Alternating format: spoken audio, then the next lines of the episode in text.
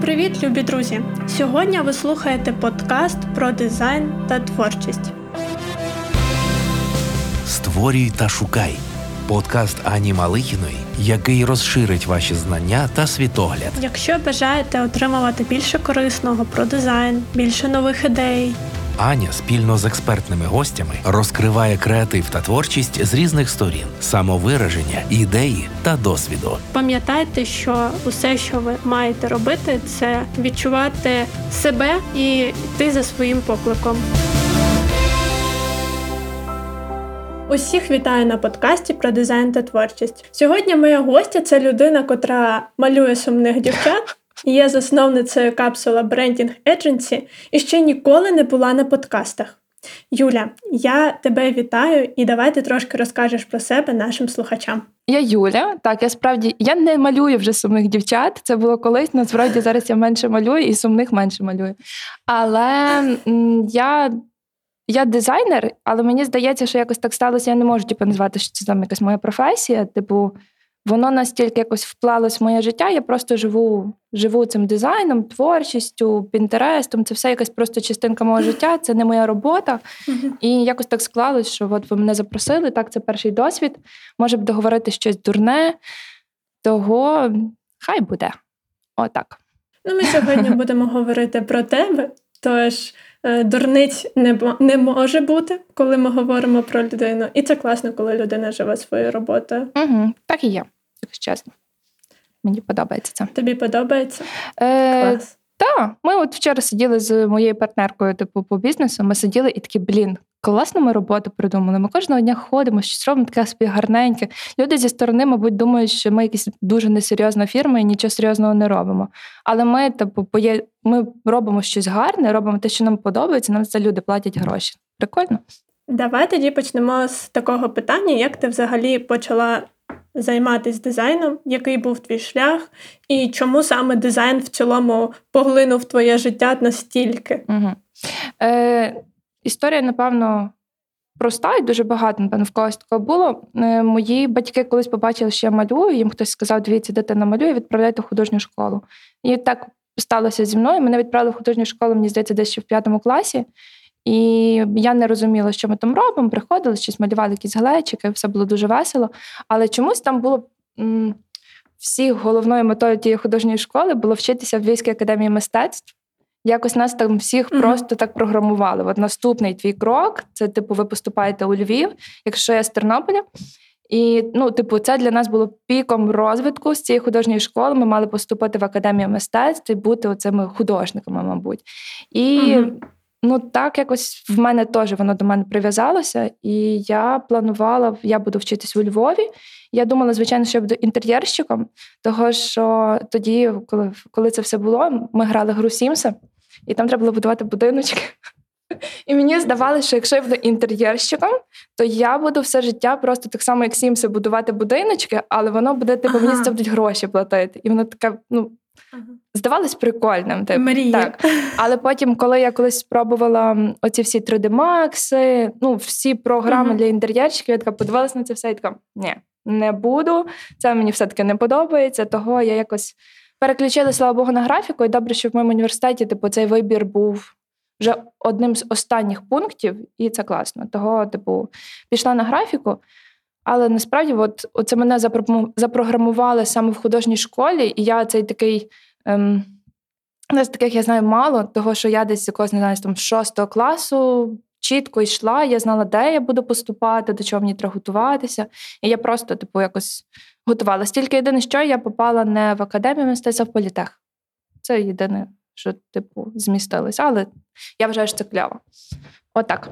Але твій шлях все одно почався в дизайні, і ти все одно продовжила, свій творчий крок. Так. Якось так воно і склалось.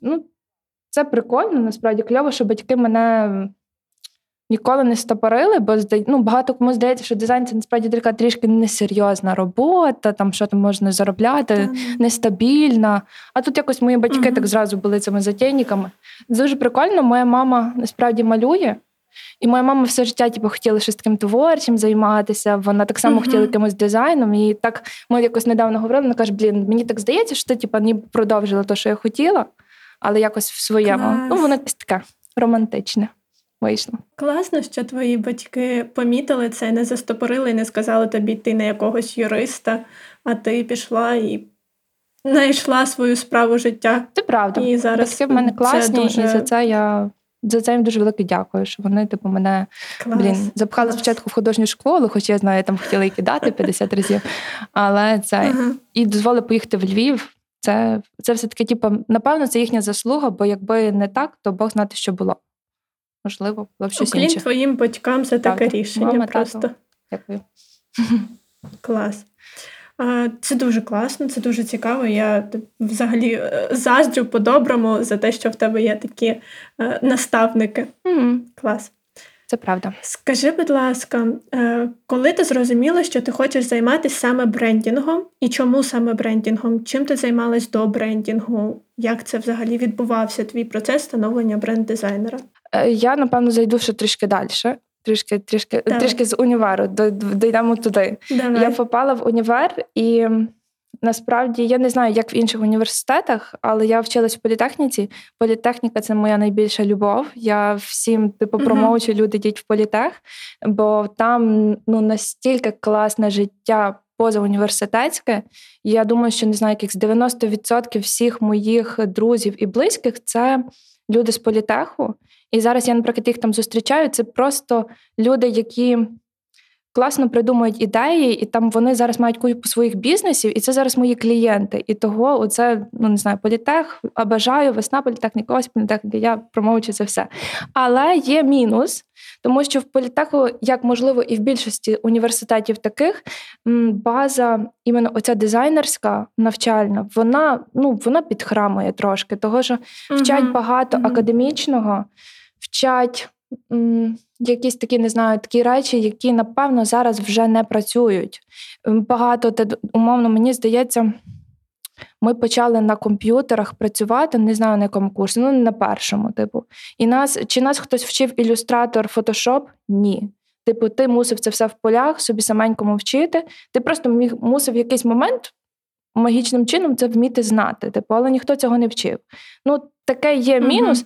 І вчать дуже багато академічного, ніби правильного, але не вчать основного, не вчать працювати з клієнтом і не вчать на цьому заробляти гроші. І це прикольно все. Воно застаріла програма, але я пам'ятаю, нам вчили якісь такі, умовно, придумайте собі клієнта і, зробіть йому гарний дизайн. Але ти не почуєш оцих правок. Люди не хочуть правильне, люди не хочуть академічне. І от цього, на жаль, не вчать в університеті, того це така прогалина, але тут оце політехівське життя мені дало дуже великий плюс, тому що там відбувається багато різного і завжди потрібні були якісь афіші, не знаю, якісь пости, ведення соцмереж. І тут я була оцим людинкою, якою затикали ці всі дирочки. І в мене там було мільйон практики просто. Звичайно, це все було на халяву. Мені тоді було супер. Мої постери висіли по політеху. Я ходила така, це я робила, це було мені прикольно. Але це була класна практика. І я там якраз назбиралась від цього такого якогось маленького досвіду. Саме в графіці. І тоді я вже зрозуміла, що, напевно, графікою я буду займатися. І я зібрала там якесь смішне. Зібрала перше портфоліо. На той час. Я якось знайшла недавно батьків свої малюнки з художньої школи. І мені здавалося, що вони були добрі. Ні. Це ужас. Це такий ужас. Знаєш цю теорію, якщо ти хочеш зрозуміти, чи зрісти за 3 місяці останніх, то подивись на минулі свої роботи. Якщо хочеш їх змінити, означає, що ти виріс. Слава Богу. Я так подивилась, думаю, боже, окей. І в політесі я навчилась трошки. Знання дали. Знання, насправді, здається, що вони якісь там, можливо, які вони не важливі, але там, умовно, у нас був предмет, який називався макетування. Ми сиділи і клеїли коробочки, якісь там, не знаю, композиції з паперу. Це все було так напряжно, ми не розуміли, для чого мені то в житті. Але зараз, наприклад, я працюю багато з упаковкою, І це класно, тому що я розумію, як воно працює. І коли клієнт приходить і хоче якусь під якусь нову штуку упаковку, я зразу можу взяти, вирізати паперчик, склеїти це, того, що виключно через те, що я це розумію, і в мене є ця база, яка колись здавалась просто безтолковою. І такі воно все маленькими такими крочками, воно десь наслоювалося, і це воно пішло в плюс. Я пішла на якусь свою роботу на 5-му курсі. Це було рекламне агентство, і насправді от там я вже вийшла в цього комерційного дизайнера, тому що там я почала працювати з клієнтами, там класно навчилася оцих всіх підготовок до друку. От я, якщо чесно, дуже рекомендую на початку дизайнерам попасти саме в якусь таку дуже універсальну компанію, де, можливо, навіть не спеціалізовано по дизайну. От рекламне агентство – це просто супер. Там і логотипи роблять, там і макети готують до друку, і ще якісь речі, і ти працюєш з чужими дизайнами, з своїми дизайнами. І там оце якась такої універсальності мені навчилося, і я поняла, що воно класно, мені це подобається, і іменно в такому напрямку класно рухатись.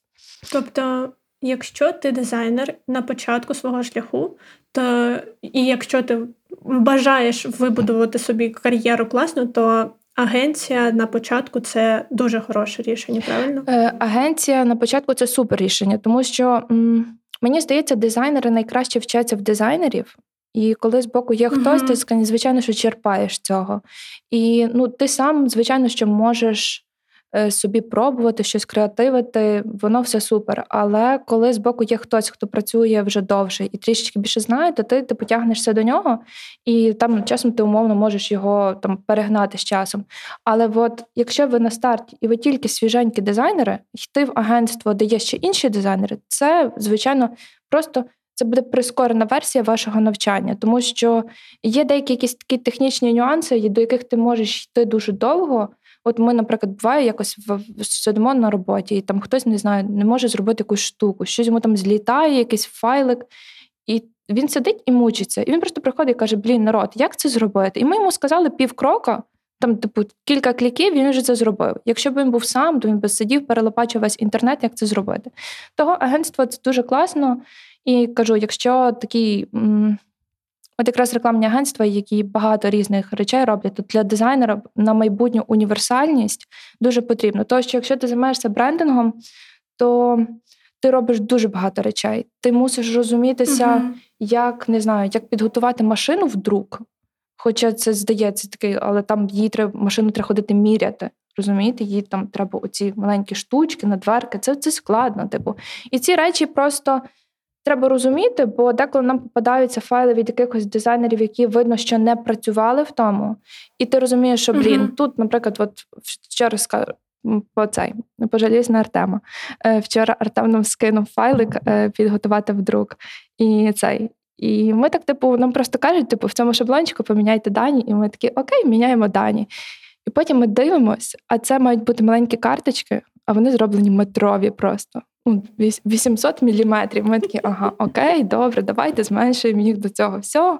Але хтось, можливо, просто на це якось не звертає уваги, розуміє, думає, що це неважливо, тому що більшість друкарень це потім якось переробить і все буде окей, але, таке існує. Тому я відійшла від теми дуже далеко. Але... Ні, нормально. До речі, в мене, виникло питання. Ти як власниця агенції, чи береш ти до себе в команду новачків або просто людей там з середнім досвідом для того, аби вони могли вчитись вже на практиці з вами разом? І хочу про агентство таку маленьку відступну штучку зробити. Я тут не одна, нас двоє.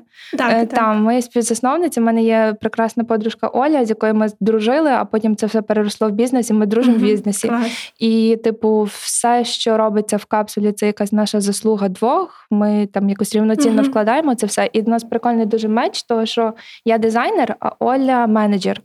І ми якраз оце класно склеїлись і отак. Тепер переходимо до того, як дизайнер, чи ми беремо новачків. Скажу чесно, в більшості в нас оцей набір нових дизайнерів йде в той момент, коли в нас вже повний жесть, ми не встигаємо, ми зашились, і ми розуміємо, зараз ми готові до того, щоб взяти нових дизайнерів. У нас бували ситуації, у нас є дизайнер Христя. Христя була на співбесіді, і на наступний день Христя вийшла на роботу. Ми такі просто на співбесіді розуміємо, що все окей. Ми такі, блін, ти можеш завтра прийти? І вона така, да, можу. І ми такі, окей, типу. Тому в більшості ми шукаємо людей, які, напевно, вже вміють. Тому що, от уявимо, якщо в нас забито все дуже вже сильно, і приходить людинка, яка ще дуже свіженька, то нам потрібно з процесів зняти одного дизайнера, який сяде з боку біля свіженького і буде все пояснювати. Це потрібно... Я розумію, що це для нових дизайнерів дуже це велика біль, тому що нам потрібно людину з досвідом.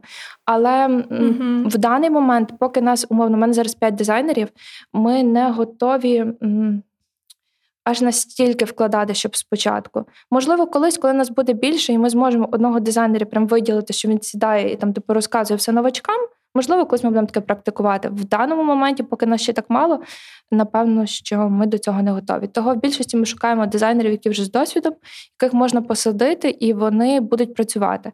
Звичайно, з всіх дизайнерів є притирка. Буває таке, що людина розкривається десь і за півроку. Буває в когось швидше, тому що от ти приходиш на нову роботу, ти, звичайно, що переживаєш, чи ти, типу, все добре робиш, чи так можна, чи так не можна. І оце вони так помаленько... Такі маленькі наші дітки, вони приходять, щось пробують перший раз, так бояться, а потім от вони вже доходять до цього, коли ти приходиш, і вони такі, блін, я тут зробив так, але можна було б ще так зробити. І ми такі... прийшов цей час, вони вже самостійні, вони вже роблять, типу, вони вже можуть креативити і більше собі дозволяють, і от в цьому моменті вони вже стають такими кльовими дизайнерами, коли вони вже йдуть не по шаблонах, а пропонують якісь свої ідеї, і це от той етап, коли ми розуміємо, що притерлись. Тому що ми як студія все-таки, ми маємо свій стиль. І люди до нас приходять за нашим стилем. Воно, можливо, спочатку якось було подиктоване мною, потім до нас приходили нові дизайнери, і вони так чуть-чуть, по чуть-чуть до нас докладали цього, і ми якось формуємо себе. Тому, коли приходить новий дизайнер, йому ще треба в це влитися. Тому що в будь-якому випадку ми його чуть-чуть підтираємо під себе. Але все виходить. Поки що в нас, не знаю, 100% успішності кейсів. Все, всіх виходить, клас. Все класно. Я вас вітаю. Створюй та шукай з Анею Малихіною. А скажи, будь ласка, тоді в мене ще є таке питання стосовно також шляху початківців. Якщо ось багатьом потрібні люди з досвідом, як початківцям ось пришвидшити свій процес розвитку для того, аби прийти в агенцію вже хоча б з таким плюс-мінус середнім рівнем, і вже можна зростати далі. Як їм набити ось ці шишки і дійти до того, що їх візьмуть в агенцію? Я була цим самим дизайнером, який не мав досвіду. Я дуже вдячна, що колись в мене повірили і мене просто взяли отку зелену. Я скажу чесно, я коли прийшла на свою першу роботу, я не знала, що таке ілюстратор. Бо в університеті мене вчили лише... вчили, смішне. В університеті ми працювали лише в фотошопі, і ми прийшли, і треба було знати ілюстратор. Це було жорстко, того що тобі треба було щось робити в якійсь програмі, яку ти не розумієш, як робити. Але от в таких моментах, коли от треба вже зробити, то от тоді найкраще вчишся. Тому... Я думаю, що треба, насправді потрібно дуже багато практикувати. Не відмовляти на цьому етапі будь-кому, хто просить тебе зробити дизайн. От там досвід. Досвід в оцих якихось... Ти зробиш щось комусь, хтось скаже, фу, воно таке страшне. Мені таке говорили мільйон разів, чесно.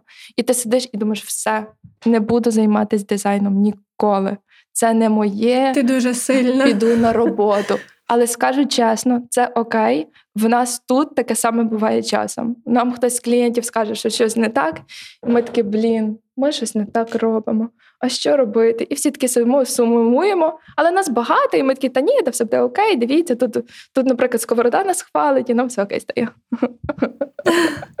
Так що практикуватись. Є дуже багато, не знаю, там я працювала колись чуть-чуть навіть на тому самому Upwork. Типу, фріланс-платформи, вони дивні, насправді, по роботі, в плані роботи, тому що там якось, там треба дуже... Там конкуренція висока ще. Там висока конкуренція, але... Особливо зараз. Так. А на українських це прям жесть, там за 100 гривень люди логотип роблять. Але там можна навчитись. навчитись. В Фейсбуці є якісь навіть групи, шукають дизайнерів. Там люди викидають якісь там завданнячка маленькі. Просто по чуть-чуть не боятися братись за маленькі завдання, тому що от з маленьких ти вийдеш на великі. От ми так любимо, наприклад, з нашими якимись там навіть постійними тепер клієнтами, де коли до нас приходять і хочуть якусь маленьку штучку, яка здається, що це, щось неважливе. І ми зробили їм там умовно одну візитку, а потім вони нам дають брендинг. Того так воно якось працює, пробувати маленькі ТЗшки, не чекати чогось глобального і тільки там умовно прийде до мене, не знаю, на брендинг Макдональдс, тоді я буду працювати. Так не буде. Потрібно братись за все, чесно. Братись за все, і тоді вже можна багато понабирати, а потім вже можна відфільтровувати, з чим ти не хочеш займатися. Чи якесь там тобі, не знаю, там не подобається, умовно, не знаю, робити каталоги. Це окей, просто тоді вже ти собі відкидаєш. Але на старті треба пробувати все. Треба пробувати. Просто, знаєш, хочеться ж усе швидше, і всі гоняться за тим, аби швидше навчитись, або піти в агенцію і там швидше навчитись. А коли стикаються з тим, що в агенції потрібен отакий перелік всього того, що треба знати, і такі люди просто розчаровуються, і новачки дуже швидко здуваються. Ну, багато от хто. Тут, воно так є, насправді. Цей відбір, відсіювання є, звичайно. Навіть я подивилася по своєму університеті, умовно, в мене в групі було 20 людей. У нас на потоці було 3 групи, умовно, з нашого потоку мало вийти 60 готових дизайнерів. Чи працює 60 готових дизайнерів? Звичайно, що ні. Є люди, які злилися десь, не знаю, на другому курсі, на третьому курсі, що їм це просто не подобалось, вони якось не дійшли до цього. Того, я думаю, в цьому випадку це якесь таке саме, просто якщо ти хочеш цього, то ти просто продовжуєш. Це нелегка робота. Так, вона часом дуже прикольна, але тут так само, як і в будь-якій роботі, важко і треба вчитися. Ці програми, дизайнеру насправді дуже важливо знати програми. Тому що цей світ, діджитал, так все міняється. Ти сидиш, сьогодні ти працюєш в ілюстраторі. От я знаю, там умовно люди колись працювали в Корелі. Це їм здавалося окей. Потім прийшли ілюстратори, і всі на ілюстратор перейшли. А люди ж в Корелі залишились. І це, треба швидко переключатись. Тому що от зараз люди користуються фігмою, і я сижу і думаю, так, мені треба переходити на фігму. Щоб я часом не стала цим таким застарілим дизайнером, який стає в якомусь копі-центрі і робить логотипчики. Того вчити програми обов'язково, слідкувати дуже за всіма трендами. Pinterest – найкращий друг. Вечірком просто гортати, дивитися, що модно, і пробувати копіювати. TikTok – моє нове відкриття. Сижу вечірком в тіктоці, і в мене там тепер не якесь танці. В мене там всі туторіали по якомусь ілюстратору. Я дивлюся, так думаю, боже, це все так просто можна робити. Відкриваю комп'ютер і з тіктоку уроки пробую. Чесно. Клас. Ось вам лайфхак, як власниця агенції, кофаундер агенції має вечірні рутини. У нас є просто тепер чат внутрішній дизайнерів іменно фірми, і ми туди скидаємо тіктоки з якимись відеоуроками. Та там люди таке роблять, просто я в шоці. Ну так, інколи як попадеться якийсь закордонний дизайнер, котрий там такі ефекти робить, я сиджу інколи така... Боже, слава Богу, я не працюю в ілюстраторі, бо я б закопалась в тих всіх штуках. Воно все дуже цікаво, тому що, от, наприклад, ми бачимо якийсь умовно один відеоурок. Так, якщо ми його повторюємо так 100%, просто копіюємо перший раз, то ми його скопіювали, і воно вийшло копію того. І, звичайно, ми це не можемо ніколи в житті запропонувати клієнту. Але ми поняли технологію, як це зробити. І коли приходить якесь нове замовлення, ми такі, їм можна було б запропонувати оці, не знаю, там, видуті букви, бо ми вже таке вміємо робити. І ми вже це там застосовуємо. І того воно здається якоюсь такою маленькою непотрібною річчю, але ти потім нагромаджуєш. І коли до тебе приходить клієнт, то ти маєш якось дуже багато цих інструментиків, які можна їм запропонувати, і воно зробить такий якийсь маленький ефект вау. Тому всі ці маленькі TikTok супер. В мене половина моєї стрічки якась така цікавенька. Люди, не користуйтесь тіктоком просто заради забави. Користуйтесь тіктоком для навчання. Так, десь так. Добре, давай повернемось до агенції. І як ви з Олею, правильно? Так. з Олею вирішили взагалі створити щось велике і своє. Угу. І чому саме агенція, а не курси, наприклад? Угу. Ми з Олею просто якось здружилися, і в нас угу. співпадає дуже оце бачення естетики. Нам подобається одинаково. Це, мені здається, дуже mm-hmm. важливо для оцих якихось партнерів бачити одинаково світі, щоб ми там, не знаю, нам одинакові речі подобались. І нас з Олею так якось так по житті склалось. І тут, напевно, нам помогло. Ми з Олею трошечки, можливо, такі сикухи, так скажемо, але в нас по ту сторону, типу, в мене мій хлопець мені постійно казав: «Хватить на когось працювати, треба відкривати щось своє». А я така, так колись, я трошечки оце ще підготуюся, підшукаю якихось клієнтів, я все вивчу і тоді. А в Олі такий самий її чоловік, який казав, типу, треба робити щось своє. І ми якось йшли з якогось навчання і такі, може то щось своє, і Олька, і мені, і я думаю, може щось своє. І ми тоді так поговорили, і ми з того часу почали думати, переписуватись. У нас насправді класно, ми дуже гордимося оцим таким маленьким моментиком. Ми почали наш бізнес з обговорень партнерства. Як правильно, що ми будемо робити, якщо комусь надоїсть цим займатися.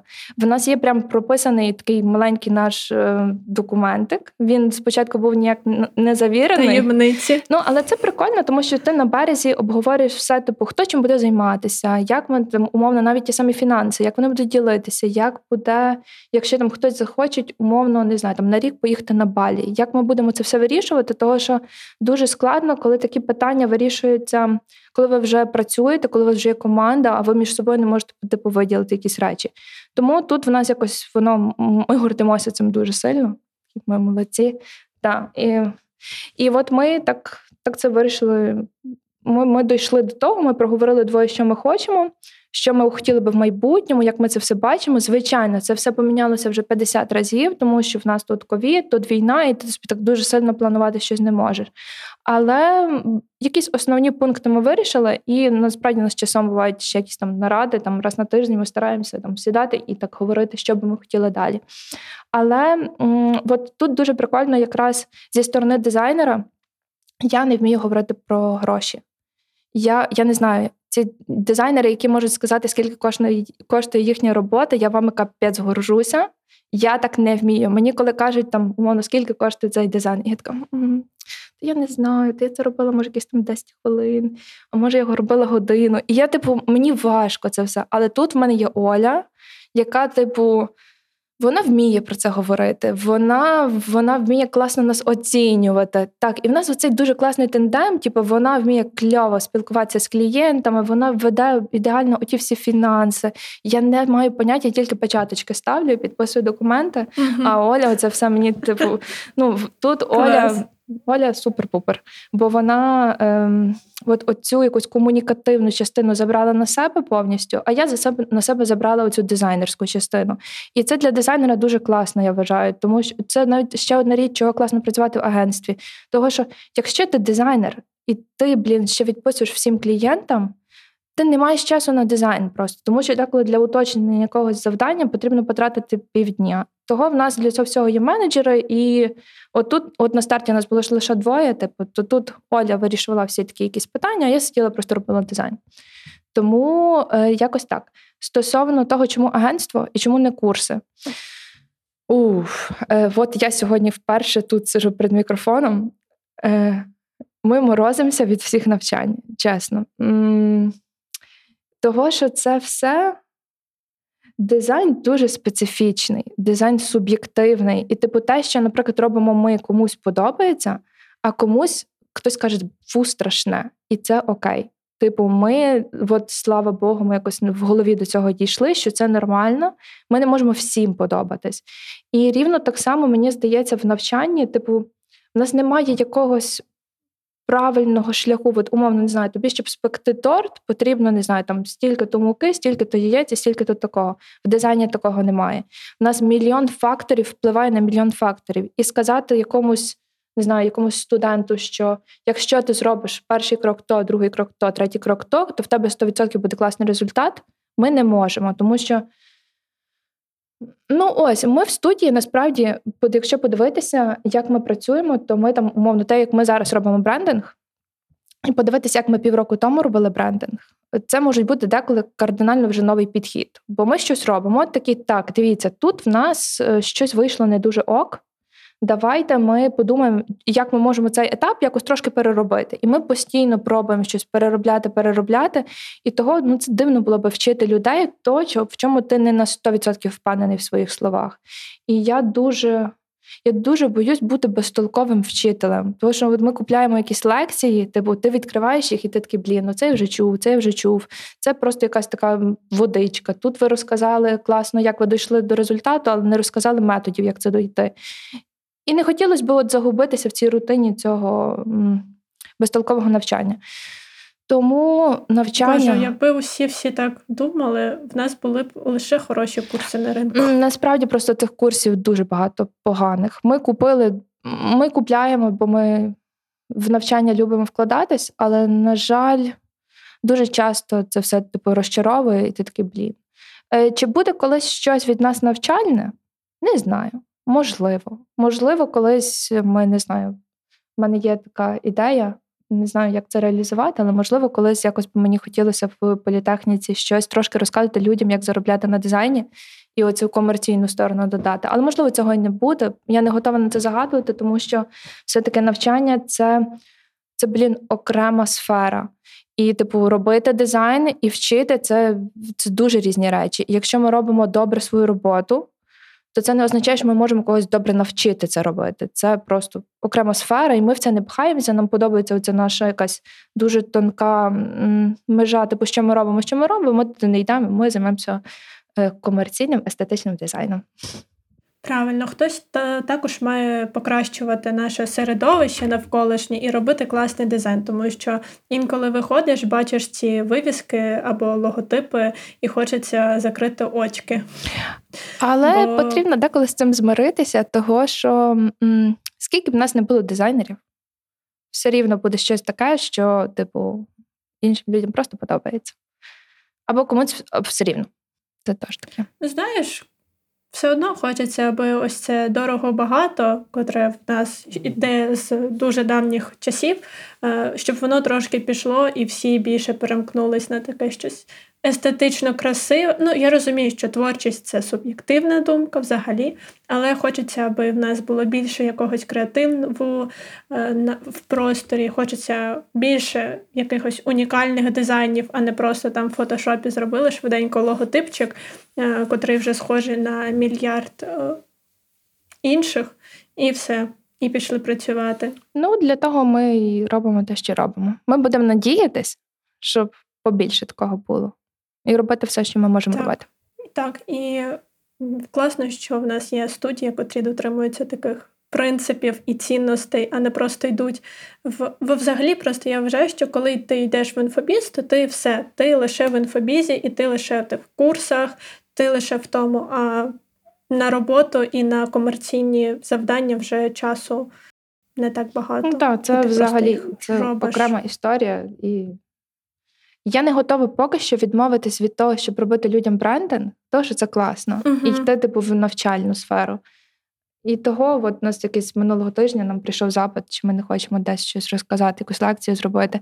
І там до нас прийшов запит розказати про підготовку до друку. І ми сидимо такі.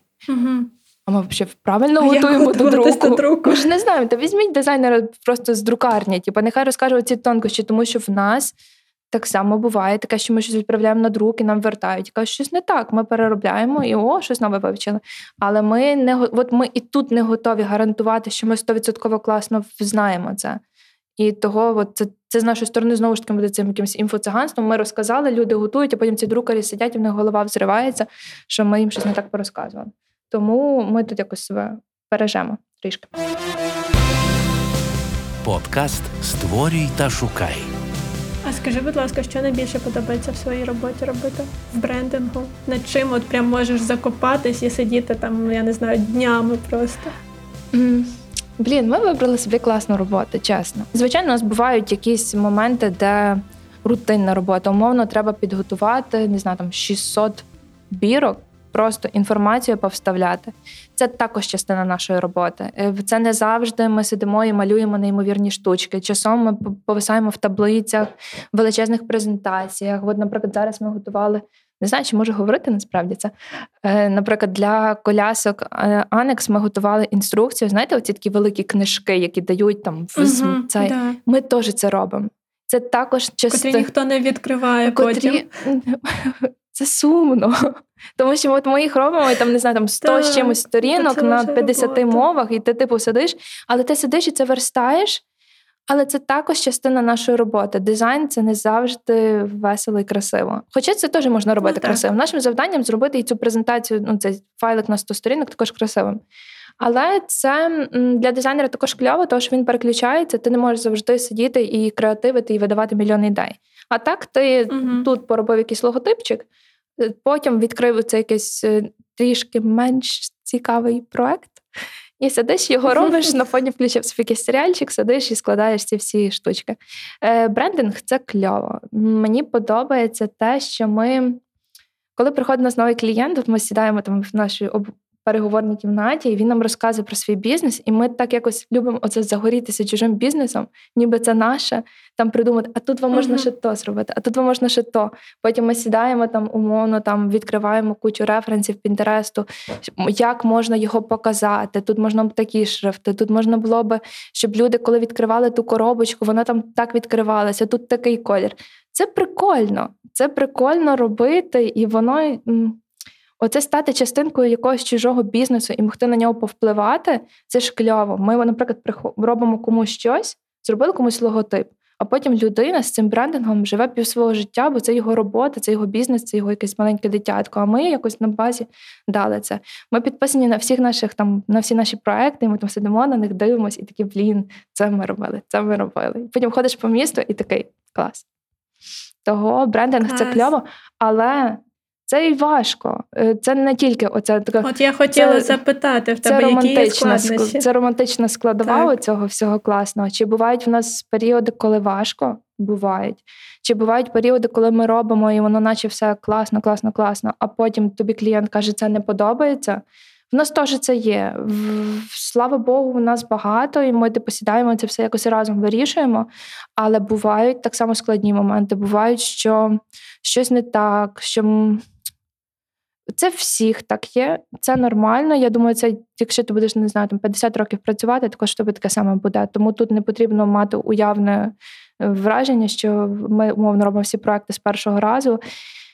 У нас також бувають файли, у нас також буває, що хтось чимось незадоволений, і це окей. Мені подобається думати, що все в цьому світі можна вирішити.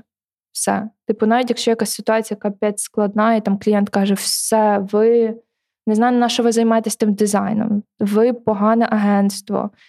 Чи кажуть нам таке? Часом кажуть. Але ти потім сідаєш і починаєш розбиратися. Так, а що не так? А давайте ми тут попробуємо. І якщо все класно, і людина готова йти на контакт, на комунікацію, то ми завжди доведемо проект для того, щоб він подобався клієнту, і він подобався нам, і ми там, нам не було соромно поставити його співпортфоліо. Все.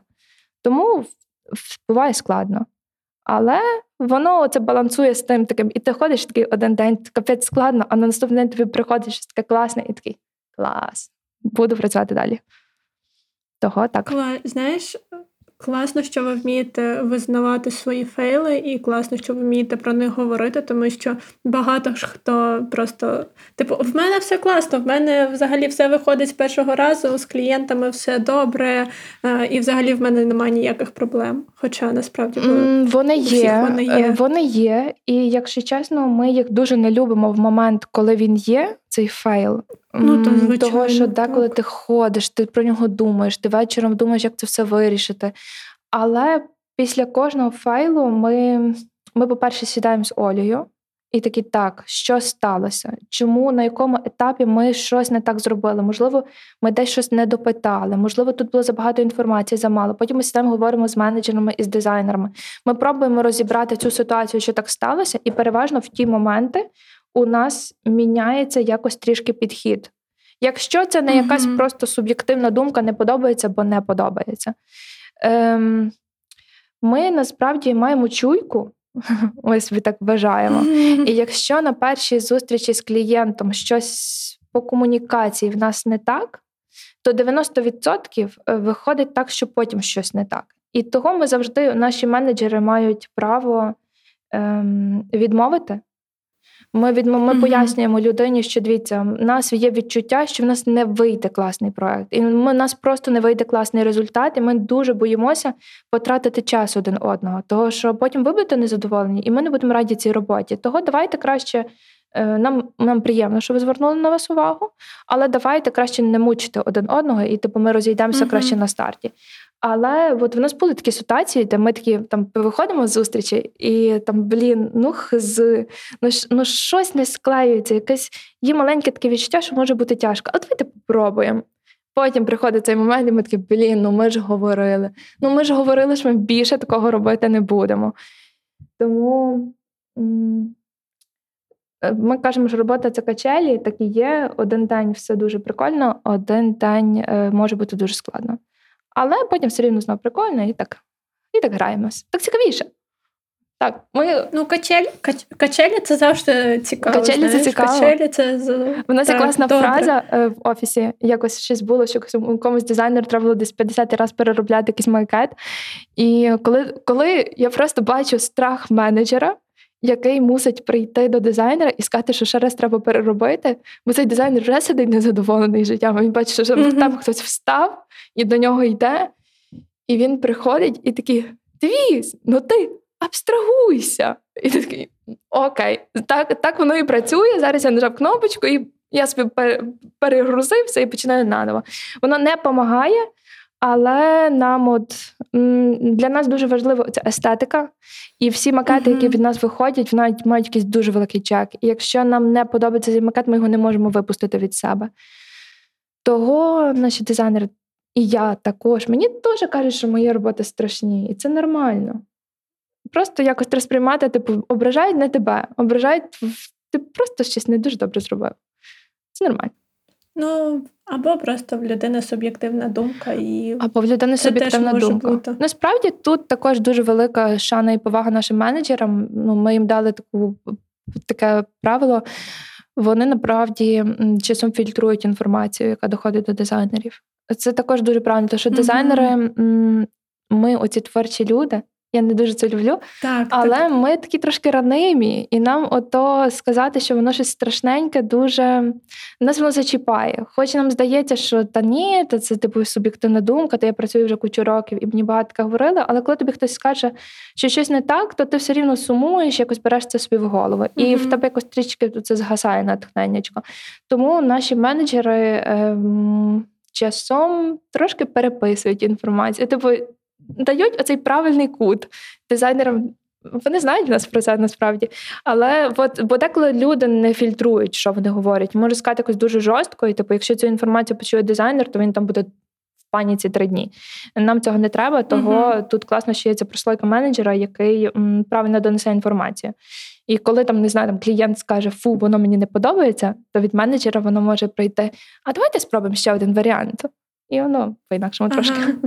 Ну, клас, ви так піклуєтесь за своїх дизайнерів і за їх моральний стан. Ми піклуємось не тільки про дизайнерів.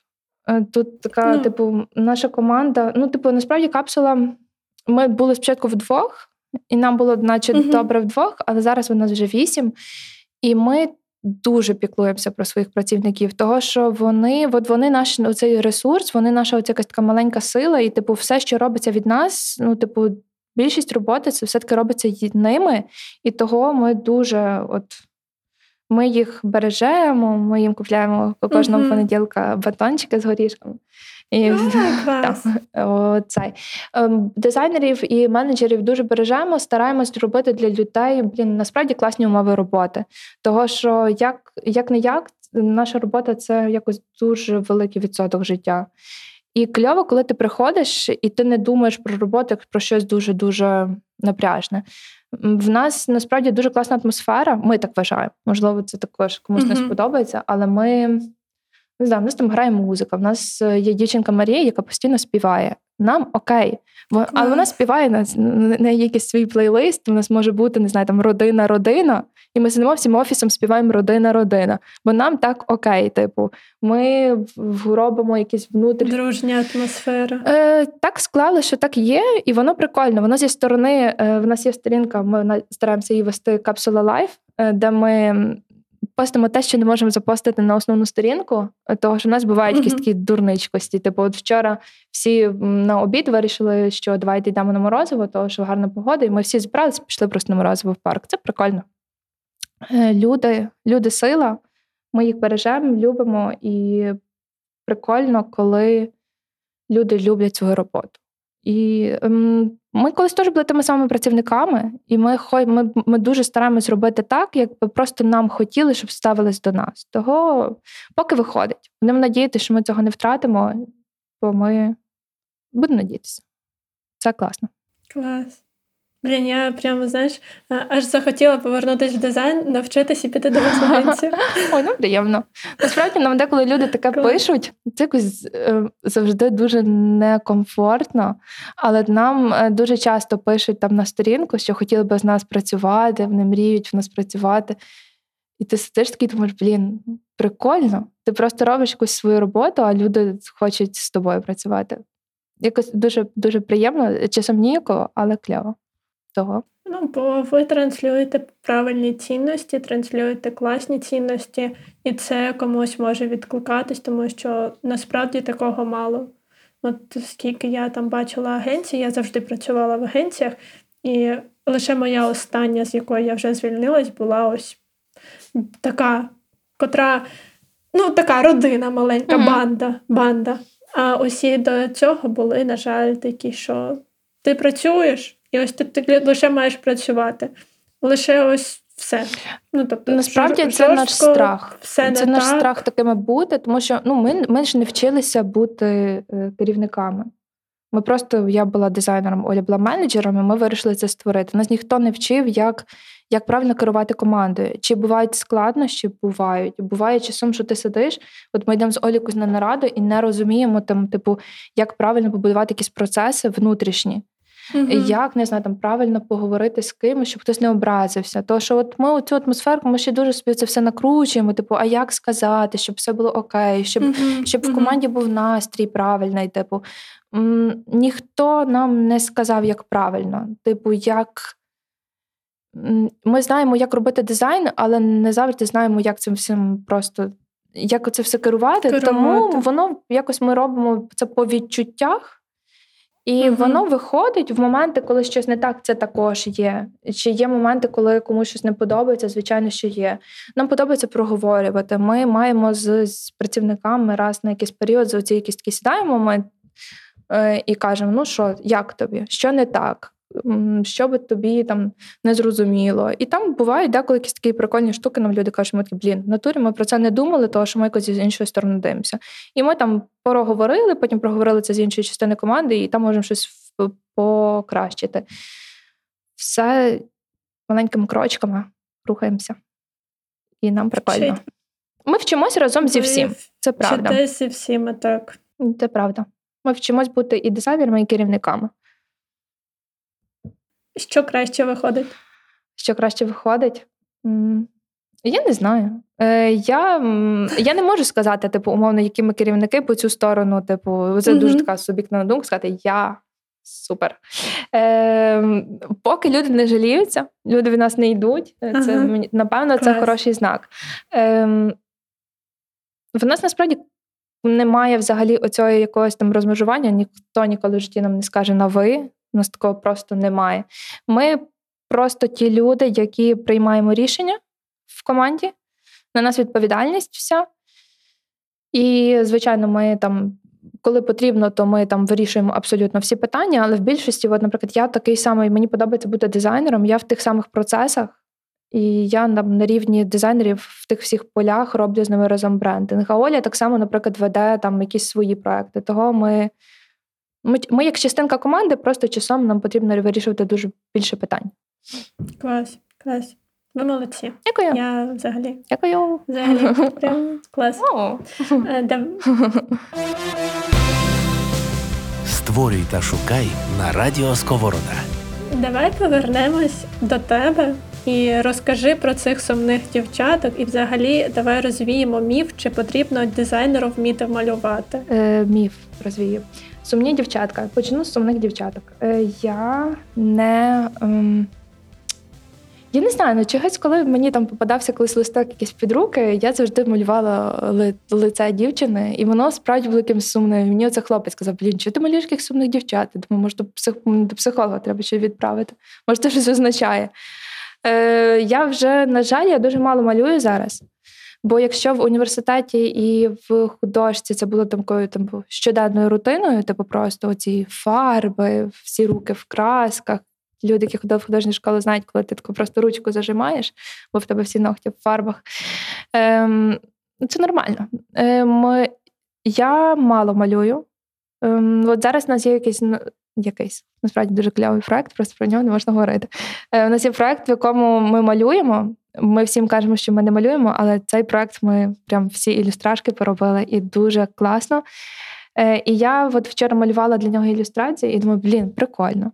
Якось давно цього не робила, і класно, що ще вмію.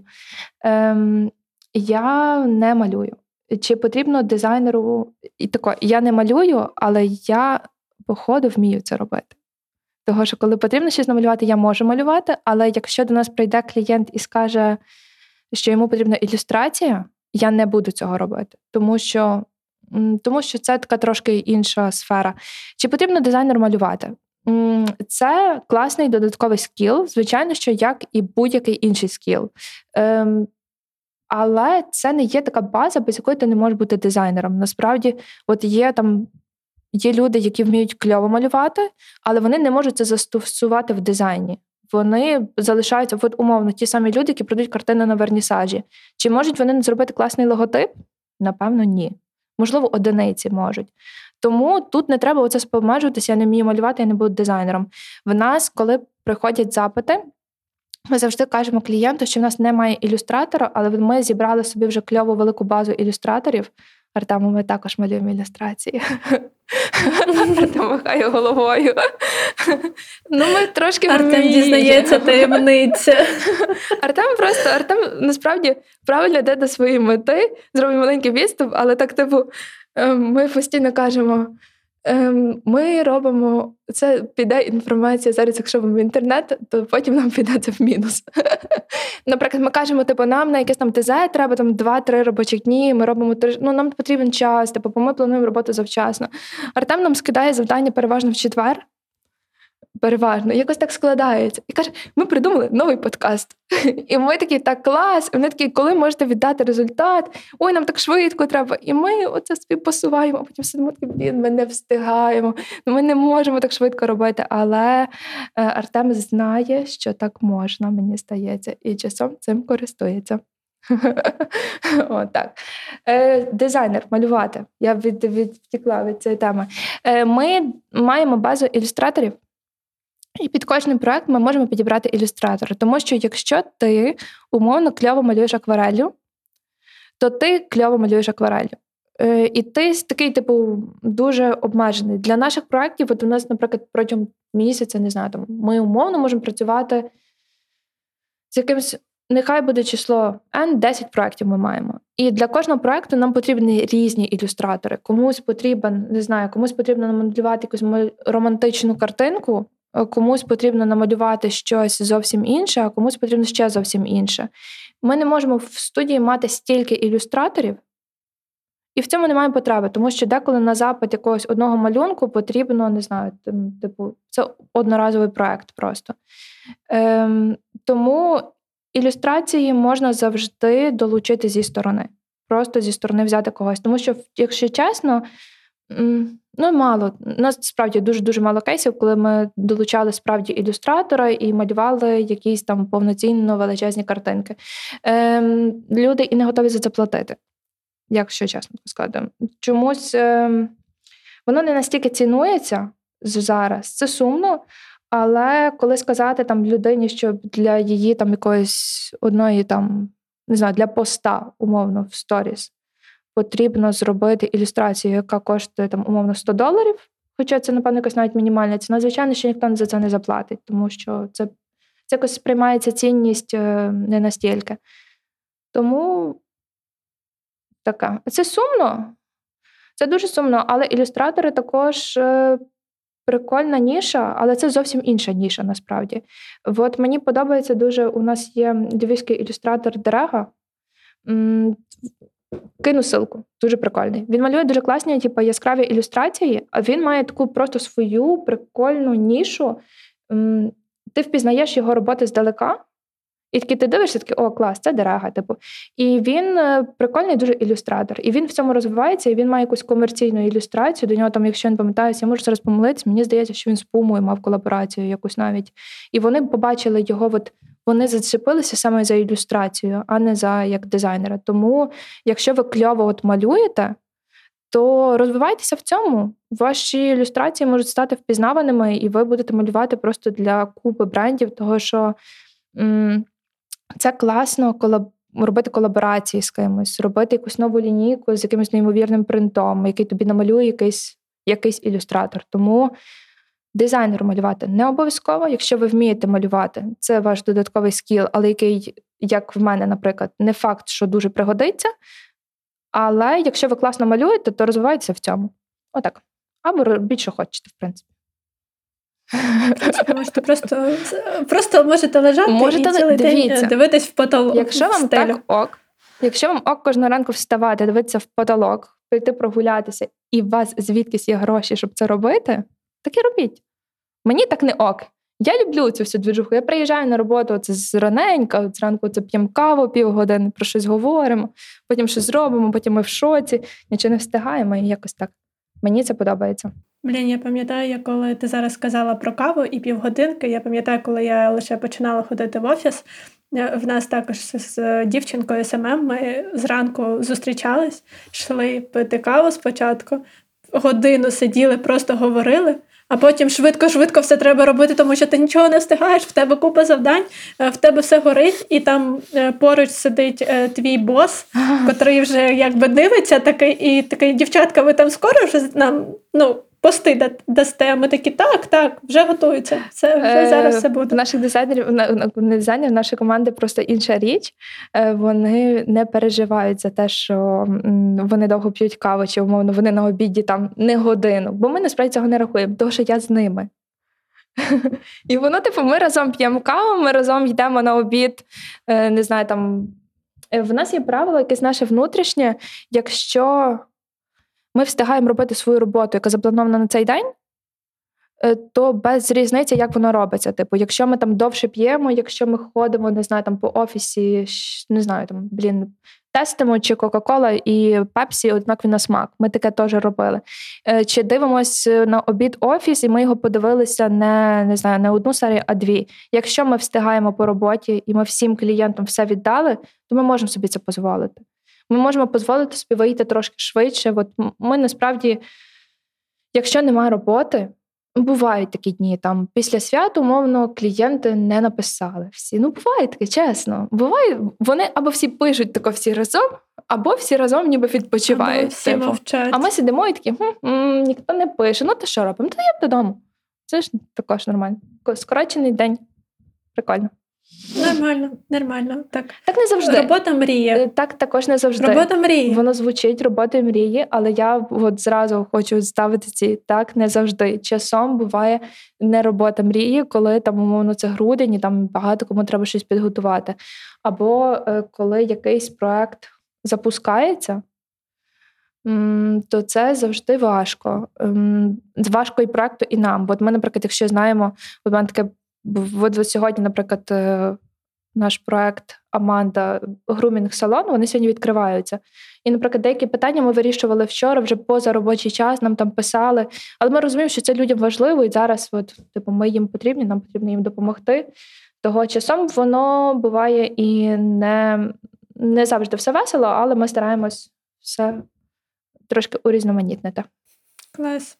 Все одно, всюди є труднощі, всюди є хороші моменти, це нормально, це життя, І просто це важливо розуміти. Просто інколи хочеться рожеві окулярки надягти, такі все добре, все класно. Це важливо просто розуміти, ну бо все-таки люди, наприклад, слідкують за якимось в соціальних мережах, навіть за нашою сторінкою, якщо подивитись, то здається, ніби в нас все кльово, ми постійно такі веселенькі. Не завжди так. Чи буває дні, що ми тут всі сидимо, якісь там сумні, музика не включена, всі сидять в своїх комп'ютерах, буває. Але ми, люди, і ми собі можемо це дозволити. Сьогодні бути такими, завтра бути таким. Так. Що тебе може вивести з себе в роботі? Що мене може вивести з себе в роботі?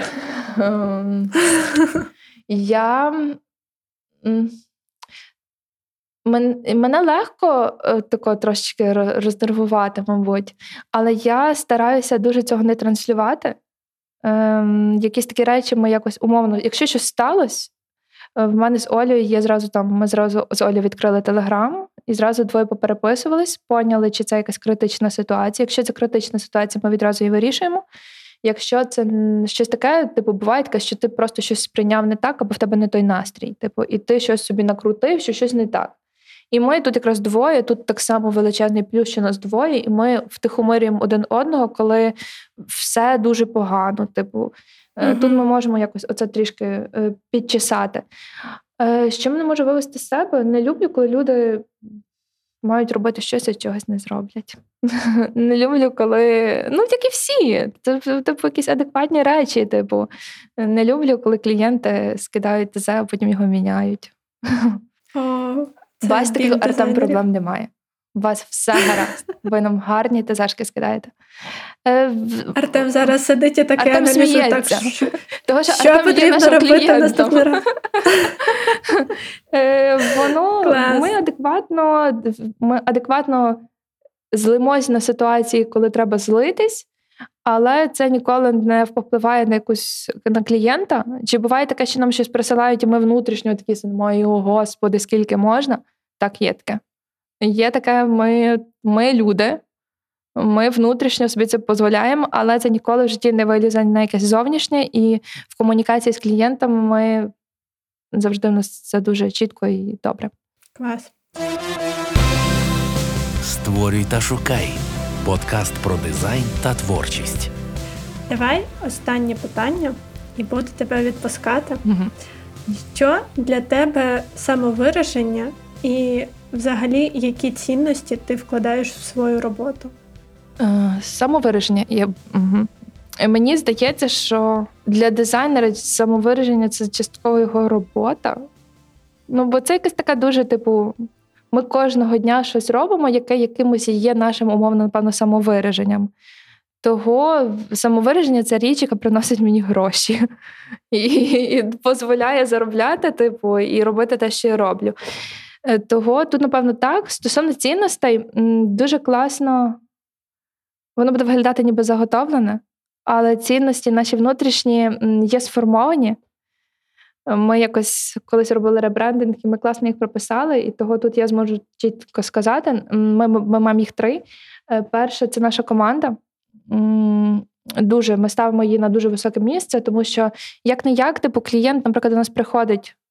Він приходить, ми йому зробили проект, він пішов. Він вертається за якимось додатковим ТЗ, або він там нам пише якось, не знаю, раз на тиждень чи частіше. Але команда – це є така якась дуже стала річ, і вона з нами постійно, тому ми її цінуємо, ми її розвиваємо. Якщо потрібно якесь навчання, ми завжди купимо це навчання. Якщо вони там хочуть, не знаю, там відпочити, поїхати, не знаю, там в якусь маленьку відпустку, ми завжди такі речі плюсуємо, ми маємо якісь внутрішні... прикольні речі. Ми, наприклад, ходимо разом на ракетки всі, на бадмінтон. Ми не вміємо грати по правилах, але нам дуже весело. Нам весело, і це головне. Ми там ходимо разом в зал, направду. Ми така є позаробоча частина, у нас також є, і команду ми дуже любимо, але тут от, у нас є оця межа, наприклад, наші клієнти знають, що в 7:00 ми їм не дамо макети.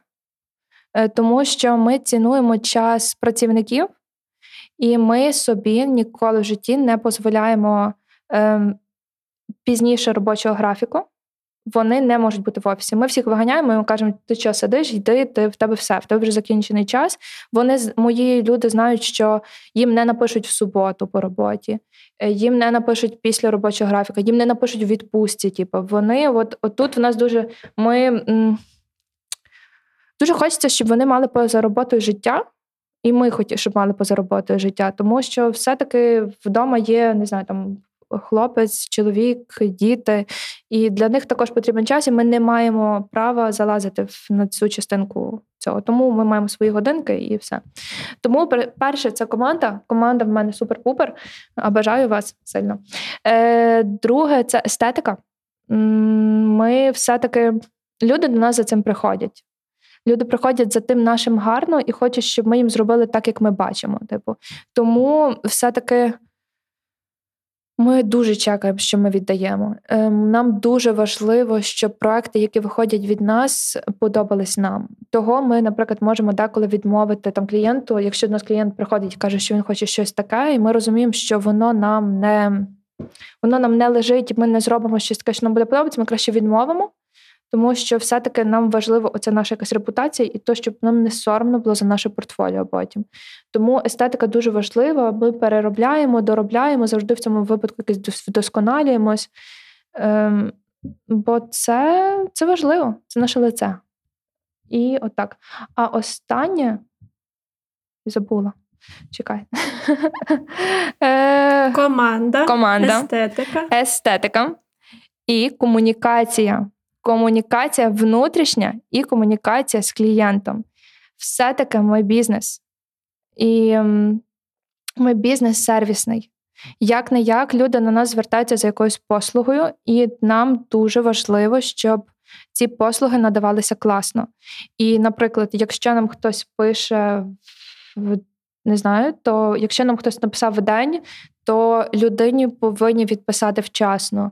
Як в нас є жорстке правило дуже внутрішнє, ми не пропускаємо ніколи дедлайнів. Якщо ми пообіцяли, кров з носа, ми перекладаємо внутрішні проекти, ми можемо пересипати проекти між дизайнерами, але якщо ми комусь щось пообіцяли, то це є, ми мусимо це зробити. Це ніяк не може посунутися. І в комунікації ми завжди там, умовно, ми аля на стороні клієнтів, хоча і захищаємо завжди нашу думку, ми тут не попускаємось.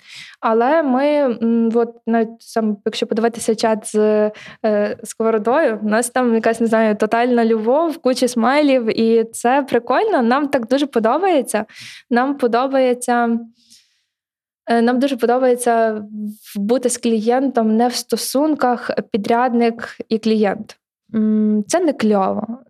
Ми працюємо з тими самими людьми, і в якій компанії, навіть якщо ми працюємо з якоюсь великою компанією, там сидять такі самі люди, як ми, і це кльово з ними бути в хороших стосунках. Ми не любимо пошту, наприклад. Ми більшості клієнтів переходимо в Telegram або Viber. Ми просто не любимо пошту, тому що там оця вся якась офіціозність, і воно в цій бюрократії деколи дуже губиться важлива інформація. Якщо це потрібно, якщо клієнт умовно цього хоче, ми, звичайно, що будемо з ним говорити на «ви», великими буквами «ви» будемо писати. І це потрібно. Ми переключимося на його мову комунікації. Але якщо є можливість, то ми завжди робимо тести гівками. Якщо в чат кидаєш гівки і тобі реагують класно, кляво. І от комунікація дуже, дуже важлива. І воно радує. От ми, наприклад, прикольно, коли ти зустрічаєш свого клієнта десь посеред вулиці, і ви зупиняєтесь і говорите якісь, не знаю, там, про проект чи навіть не про проект. От ми в спортзалі зараз зустрічаємо наших клієнтів, або ходимо з ними разом, попадаємо на заняття. Це ж кльово. Коли вони просто...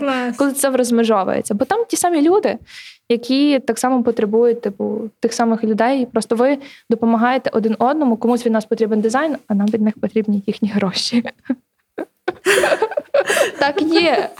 Так є. Нам платять за послуги нашого дизайну. Це чесно. Дивіться, в мене є, в нас є 8. Ми їмо їжу, ми її купуємо. Все-таки, крім того, що капсула – це красивий проект з класною комунікацією, з класними людьми, ми заробляємо гроші. І цих всіх людей ми хочемо платити всім гідні зарплати, і щоб люди жили не виживали. Тому що, от, наприклад, війна сталася, все дуже змінилось. За цей рік я горжуся нами, але ми, наприклад, підняли зарплати дуже сильно. Ми змогли це зробити, тому що помінялись гроші. І дуже сумно, коли люди працюють в тебе, а їм там не вистачає грошей на щось. Це ж жесть. Це мій страшний сон. Типу, коли там люди щось кажуть, що не можуть собі щось дозволити, то я думаю, як ми можемо зробити так, щоб ми могли їм більше платити. Тому що вони класні, вони добре роблять свою роботу, вони просто заслуговують класно це заробляти. От так. Тому гроші в цьому важливі. Гроші важливі в життя. От так. А ще у нас класні проекти. Я хочу додати. У нас класні проекти. Воно дуже надихає. Воно так надихає, ти сидиш якось. От. Ми любимо ці якісь такі неочікувані моменти, бо ми так дуже сильно щось не можемо планувати, там, бо наша робота дуже така кочівна. Ми не знаємо, хто нам напише наступний, наприклад. Бо ти не можеш цього спрогнозувати. Але ти сидиш і, наприклад, тобі там на пошту приходить лист від Сільпо.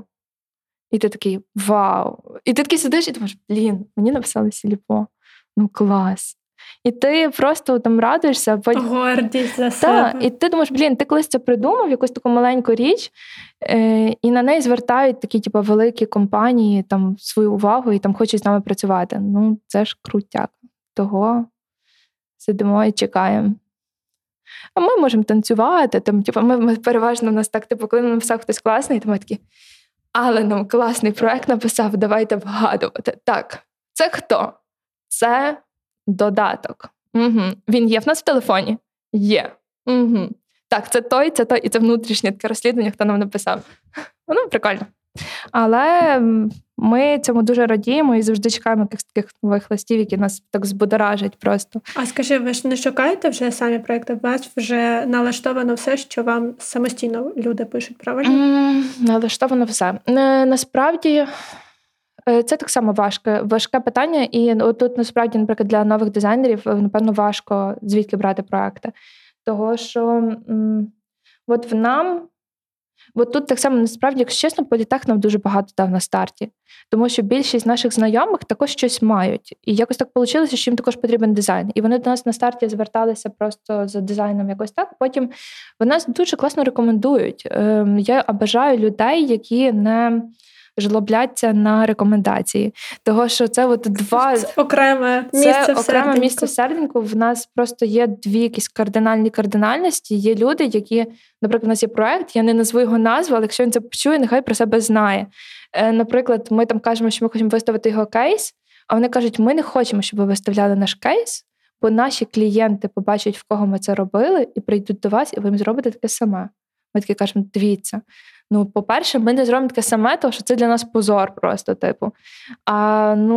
це дивно, А є клієнти, в нас є, є прекрасна, не знаю, там, Альона Пославська, власниця львівського кльового і мережевого бізнесу, вже є в Варшаві, і вона, наприклад, нас рекомендувала вже стільком людям, і до нас так приходять люди і кажуть, нам Альона вас порекомендувала. Ми такі, боже, Альона, дай тобі, боже, здоров'ячка. І це класно, воно йде такою мережею. Ми таргетуємося, ми включаємо таргетовану рекламу, але ми її налаштовуємо самі, ми ставимо автоматично. Ми створили, у нас є вже створено, до речі, наш внутрішній таргет. Ми не маємо поняття, чи це правильно, чи воно взагалі так робиться, але ми собі там повибирали SEO-компаній, маркетингові директори. Але коли ми це поналаштовували, і ми бачимо, хто на нас підписується, і я бачу, що там, де по шапці профіля пише кофаундер, я така... Оце таргетолог. Але ми таргетуємося, але більшість наших проєктів, які до нас приходять, то люди бачать, що ми робимо, і їм треба щось таке, і вони так само приходять. От, наприклад, якщо я знаю, що ми закинемо там проєкт, не знаю, якось суконь, ми запустимо на рекламу, чи прийде до нас кейс з якимись новими сукнями, величезна ймовірність, що прийде. Але це дуже дивно, але, наприклад, нам казали наче Сільпо, що вони слідкують за нами в Інстаграмі. Вони грають наші ігри, тому що у нас на сторінці дуже багато часу бувають якихось ігор, по дизайну, там вгадайте чий логотип. І такі там теж люди працюють, і вони теж підписані на когось в Інстаграмі. І вони десь когось побачили, перейшли, тому що в нас умовно немає сайту. Це наша, можливо, біль, але нам здається, що сайт – це такий пережиток просто цей. Він нікому не потрібен. Правильно. Але він коштує шалені гроші. Чесно, ми просто якось робили запит, типу, скільки коштує сайт, і якщо робити сайт такий з портфоліо, типу, чотенький, щоб там прям все гарно вискакало, то він коштує, не знаю, там, $1000, типу. З того часу, як в нас немає сайту, це вже десь, не знаю, рік-півтора, нам ніхто не написав, що в нас його немає. І ми подумали, а може він нам не потрібен? І того, поки що ми морозимося від цього. А ще колись у нас був сайт, і на ньому були кейси такої давності. Типу, їх один раз закинули, і їх ніхто не поновлює. Тож на це треба час просто. А ми краще за той час, не знаю, зробимо щось толковіше. Бо це якось так живемо, помаленьку. Ви справжні підприємці. Так? Якщо сайт коштує $1000, то він нам не треба, в нас все добре, в нас все є. Я зараз так говорю, але він нас, можливо, буде. Нам, насправді, ми зараз на етапі якомусь, нам запропонував хлопчик, і не знаю, теж про це можна говорити чи ні, але Бог з ним. Нам запропонував хлопчик спробувати для нас зробити сайт, а ми такі задумали, блін, та окей, роби. Ми не проти, типу. І поки що він показує якісь свої ідеї, ми такі думаємо, блін, може в нас він і буде. Прикольно. Але ми переживаємо, що це буде знову історія, щоб ним займатися, бо я не уявляю, як ці компанії це роблять, що вони постійно оновлюють кейси, бо це, блін, треба сісти, написати цей текст, по-перше. Треба придумати, треба ці картинки всі поробити. Наприклад, от зараз ми хочемо відфотографувати наш один кейс, щоб закинути на Behance, то дизайнери знають, така платформочка наша. Ми хочемо відфотографувати, ми думали, що самі відфотографуємо, потім поняли, чорт, ні, давайте ми просто маємо класного фотографа, давайте ми їй все відправимо, але в неї черга. І це все так затягується, і ми такі, блін, десь, може, літом закинемо один кейс новий. Десь так і працює. Так само того в нас на Behance десь, можливо, не знаю, 6 проєктів, бо ми не маємо на них часу. І слава Богу, що ми ще закидаємо в Інстаграм, чесно. Це... Ну, Інстаграм вас живе, наче. Я от слідкую останній час, іначе все, ну, якби органічно. Воно органічно. Ми любимо... І насправді я дуже люблю розказувати людям щось в Інстаграмі, бо ми слідкуємо за всім, напевно. Ну, за всім, за чим можна слідкувати. Там не знаю, якась 60% мого Інстаграму, типу, на кого я підписана, це бренди. Того, що я там черпаю оце новеньке, там, типу, що закинула сьогодні та сама якась там Balenciaga, чи як, не знаю, там, Heinz зробив якусь нову свою рекламу. І це кльово за цим слідкувати, що робиться в світі, і прикольно цим ділитись, тому що люди ж про це не знають, і, типу, там, вона навіть, не знаю, там, Pepsi зробила колаборацію з якимось там чимось прикольним. І ніколи про це люди, які не в сфері, не дізнаються, але ми це постимо, і вони такі, вау, прикольно. І наша сторінка нам подобається цей такий трошки розважально-інформативний формат, що ми трішки розказуємо, потім я зустрічаю когось знайомих, і вони кажуть, блін, таке класне вас прочитали. І ми такі, окей, значить це комусь потрібно, і ми будемо це продовжувати робити. А наші кейси, якщо мені здається, що ми це робимо регулярно, то ні. Дуже часто в якісь 5 годин вечора ми сідаємо і такі, блін, щось треба запостити, хто реалізував вже якийсь свій проект? Той запустився, ні, ще немає фоток. Той запустився, ні, ще немає фоток. Давайте той. І ми сідаємо і швиденько готуємо проект, чисто, щоб його запостити, щоб оце в стрічці було це портфоліо. Того все не так. У нас немає цього заготовленого контенту, завчасно, все робиться в останні хвилинки.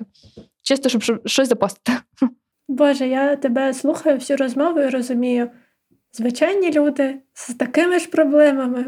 І хто сказав, що підприємці – це якісь суперлюди, котрі все встигають, і в них все успішний успіх? Ні, це ось вона реальність, і це класно. Це взагалі не про нас. Це насправді класно. Але це, блін, ми не сприймаємо себе, напевно, якимось підприємцями взагалі. Ми просто робимо те, що нам подобається, і виявляється, що це комусь потрібно, і це кльово.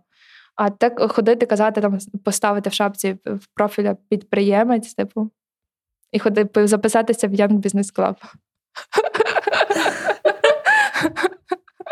Так. Клас. Тому це не про нас. Нам подобається простенько, щоб все було. Це чудово. Мені це відгукується, наприклад, і вашим клієнтам. Я так розумію також, якщо до вас йдуть, і вони бачать, що вони йдуть. Артем до нас приходить. Супер. Вже один постійний клієнт у вас забезпечено. З врахуванням того, що Радіо Сковорода випускає 1 мільйон подкастів, щоб в тому житті не було, поки Радіо Сковорода випускає подкасти, робота в нас є. Не переживайте. Ви будете забезпечені. А якщо що, я ще піду теж подкаст записувати. А може ні. О, ну супер, бо чекаємо на твій подкаст. Ні, все. Ні. Ти... мало ймовірно. Бо для цього теж треба час. От мене субота, сьогодні я спланувала, бо в будні дні не можна. От ми списувалися стосовно того, щоб це в будні. В нас в офісі нереально щось зробити в тишині. Угу. Того в нас, типу, або вечором. Так не можна. І все рівно, воно все рівно якась робота. В мене також є якесь моє там якесь життя. Я також хочу прийти вечірком, звичайно. Лягти і лежати просто. В мене є, я це називаю горизонтальні дні, коли я просто лежу, можу лежати і дивитись TikTok або дивитись Netflix. І все. Клас, клас. Я дуже тобі вдячна за розмову. Мені було дуже приємно з тобою познайомитись. Ти взагалі така дуже відкрита, щира, і просто в мене зараз на цілий наступний день було дуже багато позитивних емоцій від цієї розмови. Тож я тобі дуже вдячна за те, що ти погодилась на цю авантюру, і за те, що ти сьогодні нам так багато цікавого розказала. Дуже дякую. Насправді прикольно. Мені було страшно. Мені було страшно, як мені тільки це повідомлення прийшло. Я така, о Боже, може відмовитись. А якщо щось дурне ляпну? Це страшно, але насправді було прикольно. Тобі також дуже дякую. Прикольно. Дякую. Супер. Друзі, я усім дякую за те, що ви нас слухаєте. Залишайте свої коментарі, бо ваша підтримка важлива для мене і для всієї команди Радіо Сковороди. Почуємось! Привіт, любі друзі! Сьогодні ви слухаєте подкаст про дизайн та творчість. Створюй та шукай. Подкаст Ані Малихіної, який розширить ваші знання та світогляд. Якщо бажаєте отримувати більше корисного про дизайн, більше нових ідей. Аня спільно з експертними гостями розкриває креатив та творчість з різних сторін, самовираження, ідеї та досвіду. Пам'ятайте, що усе, що ви маєте робити, це відчувати себе і йти за своїм покликом.